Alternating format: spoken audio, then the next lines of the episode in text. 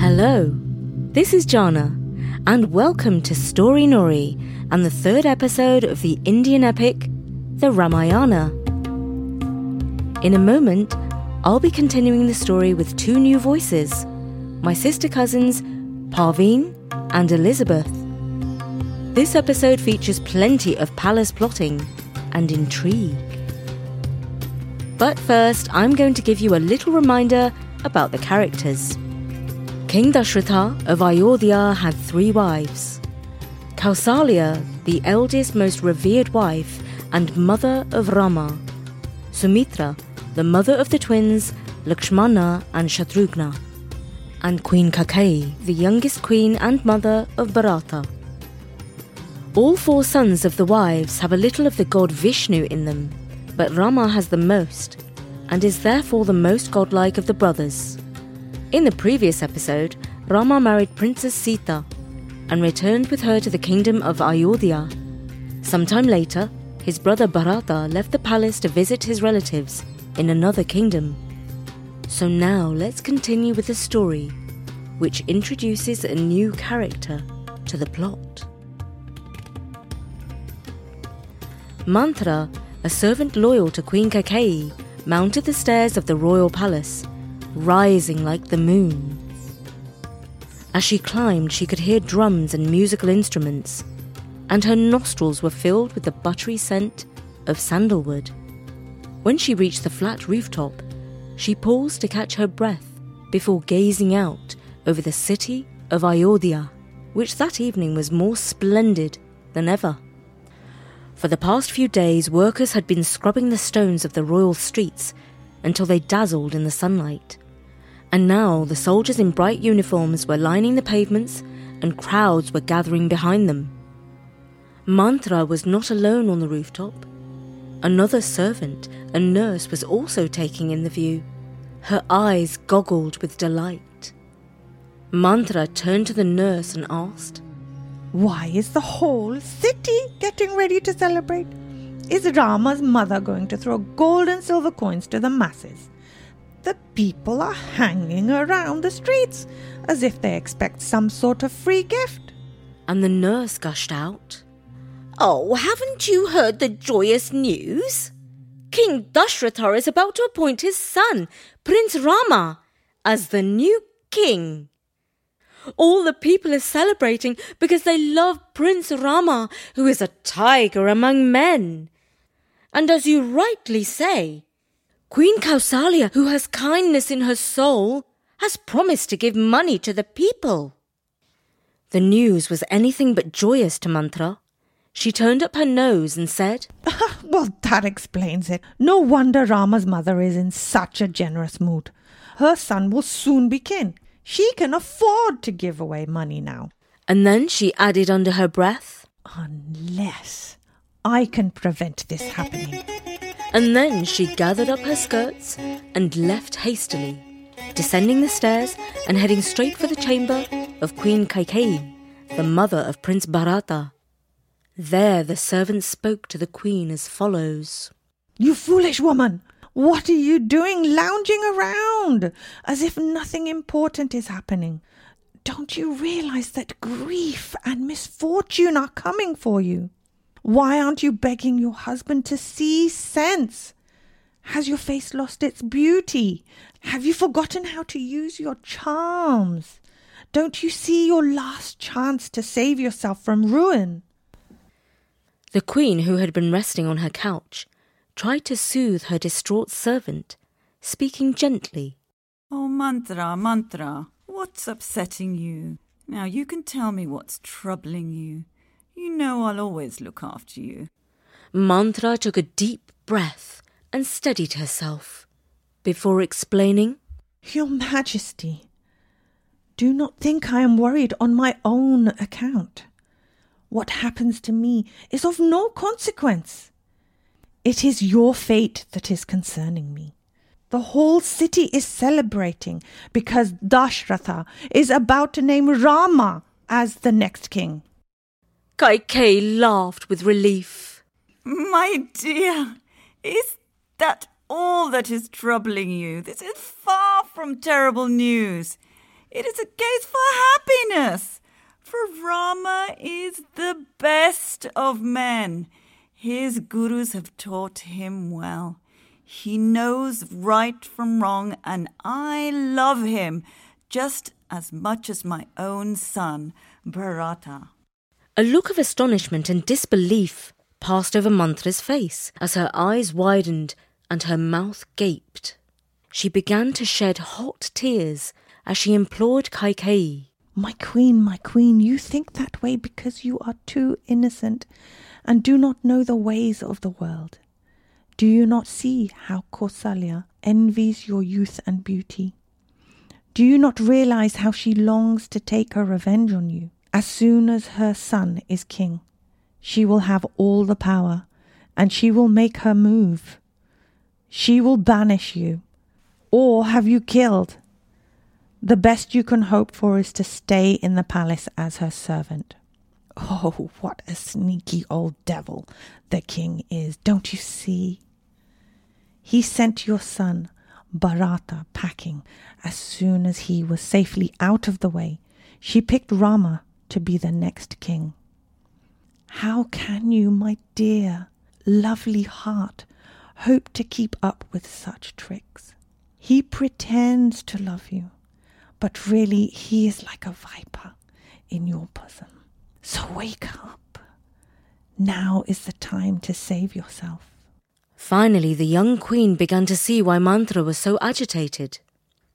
She got up from the couch and took a jewel from her hair, which she then gave to her servant, and then, trembling, she asked, Oh, Mantra, it is true you are loyal and have my welfare at heart.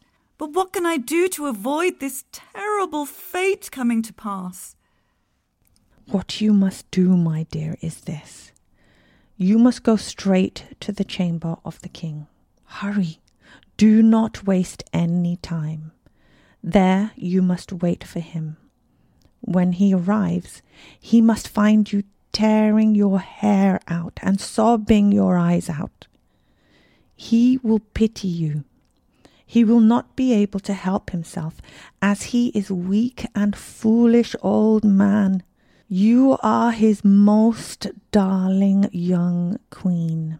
He would go through fire for your sake. He would give his own life for you. Then use your beauty. Look up at him with your big eyes. Remind him of the time he promised you two favors. Do you recall? He was wounded in battle and you nursed him back to health. He was so grateful that he promised you anything you wanted twice over. Well, now is the time to call the favors in. He cannot refuse, for he is a foolish but honest man. He cannot break a promise. Tell him that for the first favor, he must banish Rama to the forest for nine years. Then, for the second, he must announce that your son, Bharata, shall be king. Do you understand what you must do? Ah, yes, Mantra. I understand what I must do, said the queen to her servant. So she immediately left her chamber and hurried along to King Dashratha's rooms, just as Mantra had said. While the young queen waited for Dashratha, she messed up her hair and rubbed her eyes until they were red. When the kindly king came into his rooms, he found her lying on the floor, beating her fists up and down and kicking her feet in the air. What is the matter, my dear? He asked, picking her up and stroking her hand. I can't understand why you should be so upset. Are you unwell? Shall I call a doctor? The queen turned to him, and he wiped the tears off her face with a silk scarf, until eventually she said, In my whole life, nobody has treated me with so much disrespect as you have done. What, my dear? How can you say such a thing? Save for Rama, there is nobody in the whole wide world that I love as much as you. I will do anything to make you happy. Well, if you really love me, and don't just pretend, you recall how after I nursed your battle wounds and brought you back to health, you offered me two favours. I do so recall. And you agreed that I could save those favours until I needed them. Mm, certainly, my dear. Well, at least you haven't forgotten. So now, I need you to keep your promise as guaranteed by holy law. If you truly are a man of honour, as the people say you are, you will not break your word. Of course, you only have to say what you want, and it shall be so. Do you swear by Indra and all the gods and the sun and the moon and the earth and all the stars that you will keep your word for me? I do. Oh, good. This is what I require. Listen carefully and do not falter. First, banish Rama to the forest for nine years. And second, announce to the people that my son, Bharata, shall be king in his place. It was hard for King Dashratha to take in these words. Was this a joke? Was she about to giggle and say that she was just testing him?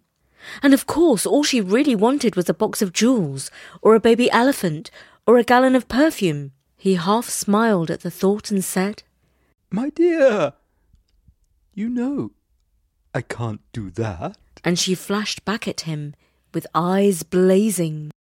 So you aren't a man of honour, and you don't love me, and you don't keep your promises. You're just a fake, an actor, a hypocrite, King. No, my dear, I am a man of my word, but it is wrong of you to ask this of me. No, it isn't. You promised me that I could have anything I wanted, and this is what I want. In fact, I demand that you keep your solemn oath that you gave me just a minute ago. The king could bear this no longer.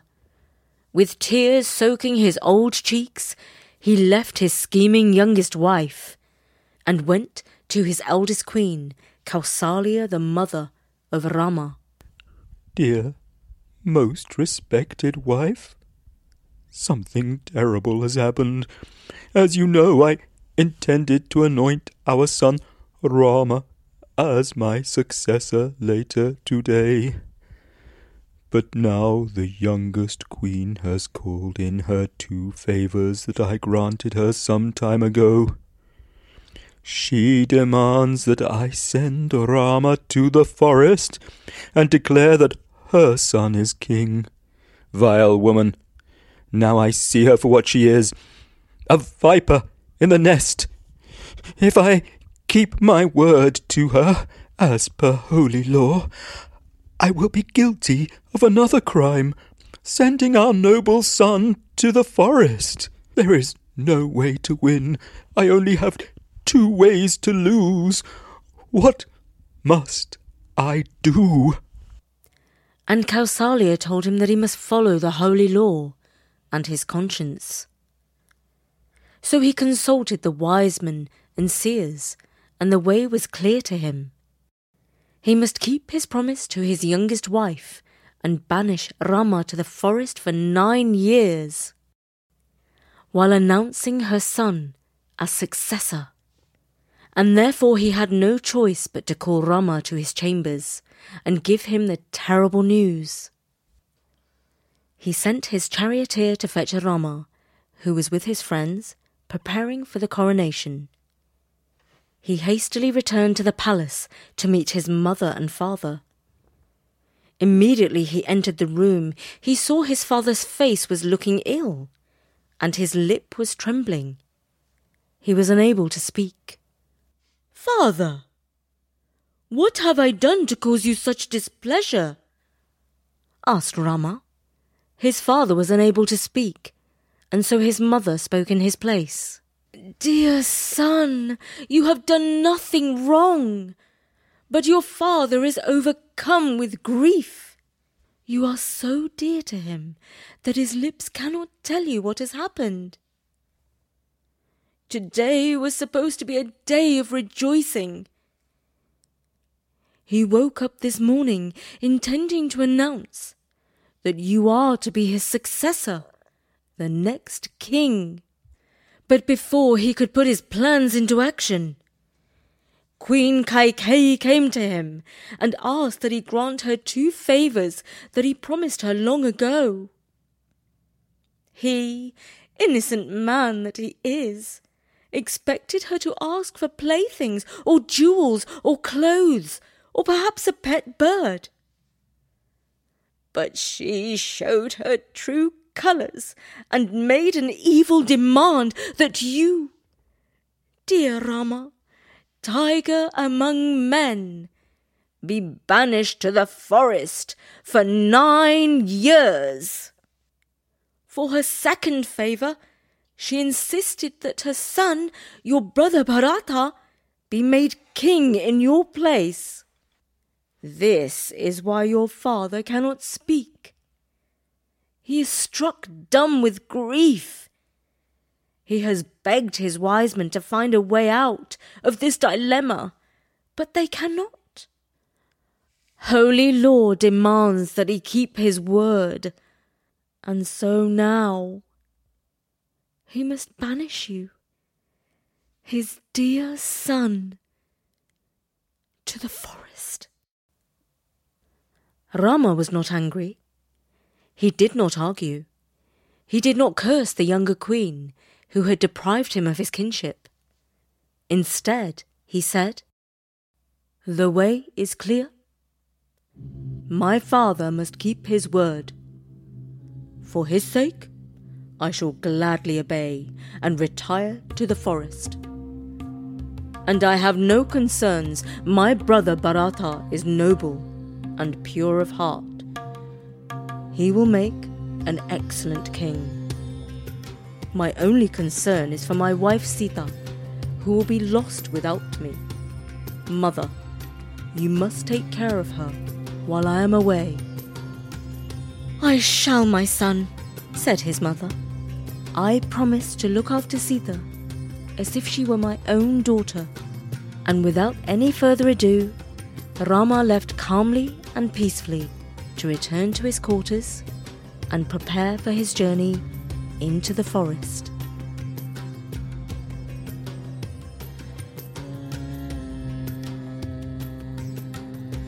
And that was the third part of the Indian epic, the Ramayana. And thank you to my sister cousins, Parveen and Elizabeth, for taking part.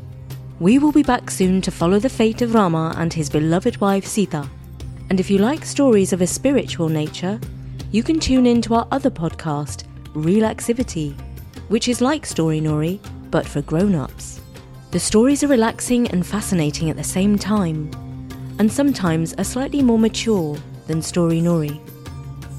For now, from me, Jana, see you soon.